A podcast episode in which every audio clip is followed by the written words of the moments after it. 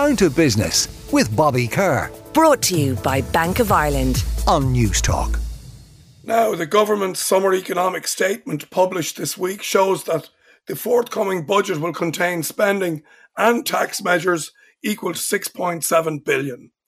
This has been described as a temporary once-off increase which breaches the government's own spending rule of 5% in the medium strategy which was agreed between 2023 to 2025. Uh, economist Jim Power thinks that political expediency is now getting in the way of sound economic judgment, and he joins me now to discuss this. Good morning to you, Jim. Uh, good morning, Bobby. How are you doing? I'm good. Um, firstly, can you give us this the background to this five percent strategy and just explain it to us, if you would? Yeah, last this time last year, when the government published the equivalent summer economic statement, um, it set a medium-term budgetary strategy based on public spending growing no more than five percent per annum between 2023 and 2025. And this 5% limit was predicated on an average inflation rate of 2% plus 3% real growth in the economy. So that was the sort of metric that was used. And the Irish Fiscal Advisory Council came out at the time basically lauding this new medium term expenditure strategy. Um, so that's the background. And, okay. you know, it, it represents, I think, sound management of the public finances and makes some effort to try and keep a lid on public spending. Okay, we'll, come back to the political side of it in a, mi- in a minute, but let's let's just look at the, I suppose the the headwind that is inflation. If we look at across Europe, we've got Estonia at over twenty percent, Germany at nearly nine percent. Um, like these are significant European increase, and it's all probably mostly on the back of a 40% uh, energy hike that most nations are having to deal with. Yeah, I mean, the cost, the so-called cost of living crisis we're experiencing in this country um, on the back of a surge in inflation is not unique to Ireland. As you say, uh, virtually every country in the world has experienced a dramatic surge in prices over the last eight or nine months. Initially, it was caused by the um, legacy of COVID 19, all of that disruption to supply and demand that happened over that two years. You know, as the restrictions were lifted, we got a surge in inflation. But the view at the beginning of the year was that this surge would prove temporary, that as supply chains started to free up post COVID and as demand started to settle back down to a normal pattern again, that inflationary pressures would gradually ease as 2022 progressed. And then, of course, in February, we had the Russian invasion of Ukraine. Um, that has had a huge impact on energy costs, on the costs of metals, and also on food prices because that uh, part of the world is an incredibly important provider of those goods. So we've seen inflation surge as a result of that. Okay. Yeah. And Jim, if we yeah. talk about food inflation, which, you know, I was talking to somebody recently who told me that it takes a year for food inflation to find its way from the likes of the Ukraine, say the start of the Ukraine crisis. So that means that, you know, we haven't even seen the beginning of real food inflation that that that could be yet to come. Yeah, I mean, Bobby, there's there's a number of ways in which food price inflation is going to come into the system. Um, one of the key exports out of the Ukraine, Russia, Belarus region is potash, which is a key ingredient in fertilizer. Because of the war, the availability and the price of potash has increased dramatically. And that has fed directly through to a significant increase in fertilizer prices for farmers. And this is a particular issue in poor countries. For example, in rice producing countries and rice feeds over half of humankind. Um, with more expensive fertilizer, they will cut back on the use of fertilizer. That will affect the rice crop over the coming year. In relation to wheat, which is a major export out of Ukraine. Um, a lot of wheat has been destroyed in storage by Russian bombs. A lot of wheat cannot be exported because of the mines in the um, in the water, and um, it's also the case that um, Ukrainian farmers are finding it very difficult to actually plant wheat. So there's a serious question mark over the the crop, the wheat crop over the next 12 months.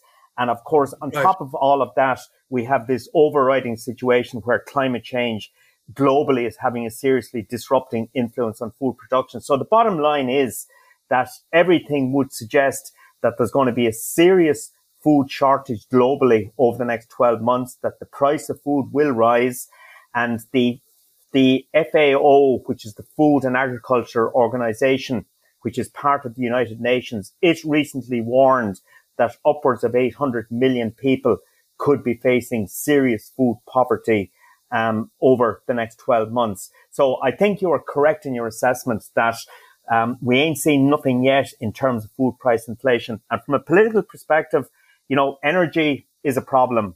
But when food prices start to escalate, that's when it becomes a real political problem. Yeah.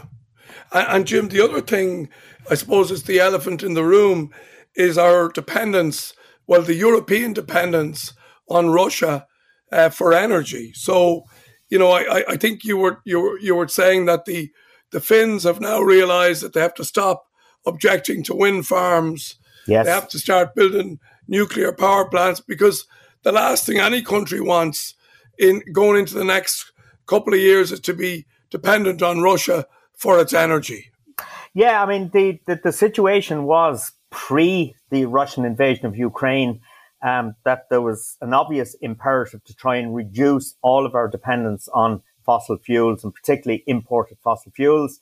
Um, that imperative has been seriously um, accelerated by the Russian invasion. And um, I think anybody who would argue that we shouldn't pursue a strategy uh, to reduce our dependence on imported fossil fuels from what is now a very volatile part of the world um, is missing the big picture here. Um, we yeah. really do have to ramp up the development of alternative energy. And, you know, I've always been a fan of wind energy. I'm a fan of solar energy. Um, but I don't believe either of those is a solution, a total solution. What we need to do is to create a portfolio of different alternative energies. For, for example, when the wind isn't blowing, have some other form of alternative energy to kick in. And nuclear is the obvious way to go as well. Um, and okay, I, I would also say that none of these things are, those alternative energies are a total silver bullet solution because they all have downsides. Yeah. You know, with wind, there's the visual, um, solar farms, you know, people worry about glare, nuclear, people worry about safety. And there are sort of carbon emissions associated with every form of energy anyway, such yeah. as making the wind vane and so on. But there, there is no perfect solution if we want to continue to live and consume energy. But what we've got to try and do is number one, ensure that we reduce our dependence on imported energy from what is becoming an increasingly volatile part of the world. And I think one of the serious risks in Europe later this year would be significant energy rationing, particularly of natural gas. Um, the second thing we obviously have to do is to, you know, continue to develop alternative energy in pursuit of our climate change agenda, which is to reduce carbon emissions by 51% by 2030. So uh, for, okay. for those NIMBYs out there who are against all forms of alternative energy, they really need to think about their priorities at this juncture, in my view. Okay, let's go back to the numbers for a second, right? And I want to I want to talk about the numbers in the context of pre-COVID. So if we go back to t- 2019 and we look at the tax revenues for 2022 so far, they're up 8.4 billion, nearly 40% up. Like so there's a lot of money swishing around there that wasn't there in the past and there's a serious political temptation, particularly with Sinn Féin possibly coming over the hill to spend as much as this, uh, and maybe not in the most progressive manner. Would you accept that? I, I, would totally accept that. I mean, the one thing we've seen in Ireland during COVID and after COVID, if you want to describe where we are now as after COVID, um, tax revenue buoyancy has been a key feature. Um, and in the first six months of this year, we've taken in almost 37 billion, which is over 7 billion up on this time last year. Um, so there's dramatic, that's 25% increase. There's dramatic tax revenue buoyancy and it's coming from income tax, from VAT and from corporation tax. The question, of course, is should one spend money as a government on the back of tax revenue buoyancy? Back in 2007 8, in the run up to that period, the government spent a lot of money on the basis of construction related taxes that proved transitory. And when they disappeared, we had a serious problem in the public finances. This time round, the area of vulnerability has got to be on the corporation tax side. Um, corporation tax in the first six months of this year, 8.8 billion, and it accounted for almost 24% of the tax take. Over the last decade, corporation tax typically accounted for up to 15% of the tax take. So that corporation tax buoyancy, it's great, but will it continue? And should but we've said that for years, Jim. We we've have said that for years, well, and it well, seems to have continued. Yeah, we, we, we have been saying it for years, Bobby, but the, the reality is, and it has continued, and hopefully it will continue. And indeed, the IDA's results earlier this week for the half year would suggest the IDA is still proving very successful in attracting foreign direct investment into the country.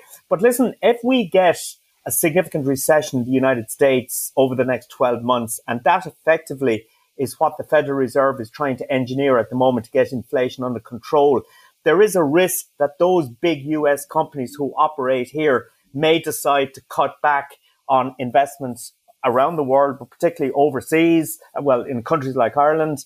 And then we could find ourselves with um, some vulnerability on the corporation tax side. What I think we should be doing actually with this corporation tax um, windfall is putting it into some sort of sovereign wealth fund um, or Rainy else, day money. Exactly. Day money. Or, or else investing it in permanent infrastructure that would improve the long-term growth potential of the country. The risk is that we just spend this money on cost of living packages that are spread across the whole country and not targeted, that we just end up with this massive spending base. And suddenly, if taxes start to become vulnerable, we then have a serious problem.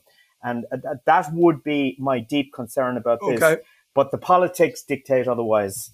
All right. Well, on that cautionary note from economist Jim Power, we'll leave it there, Jim. And I know you're going to be wishing me well uh, on the hurling on on uh, uh, this day week. So thanks for thanks for your good wishes there as well.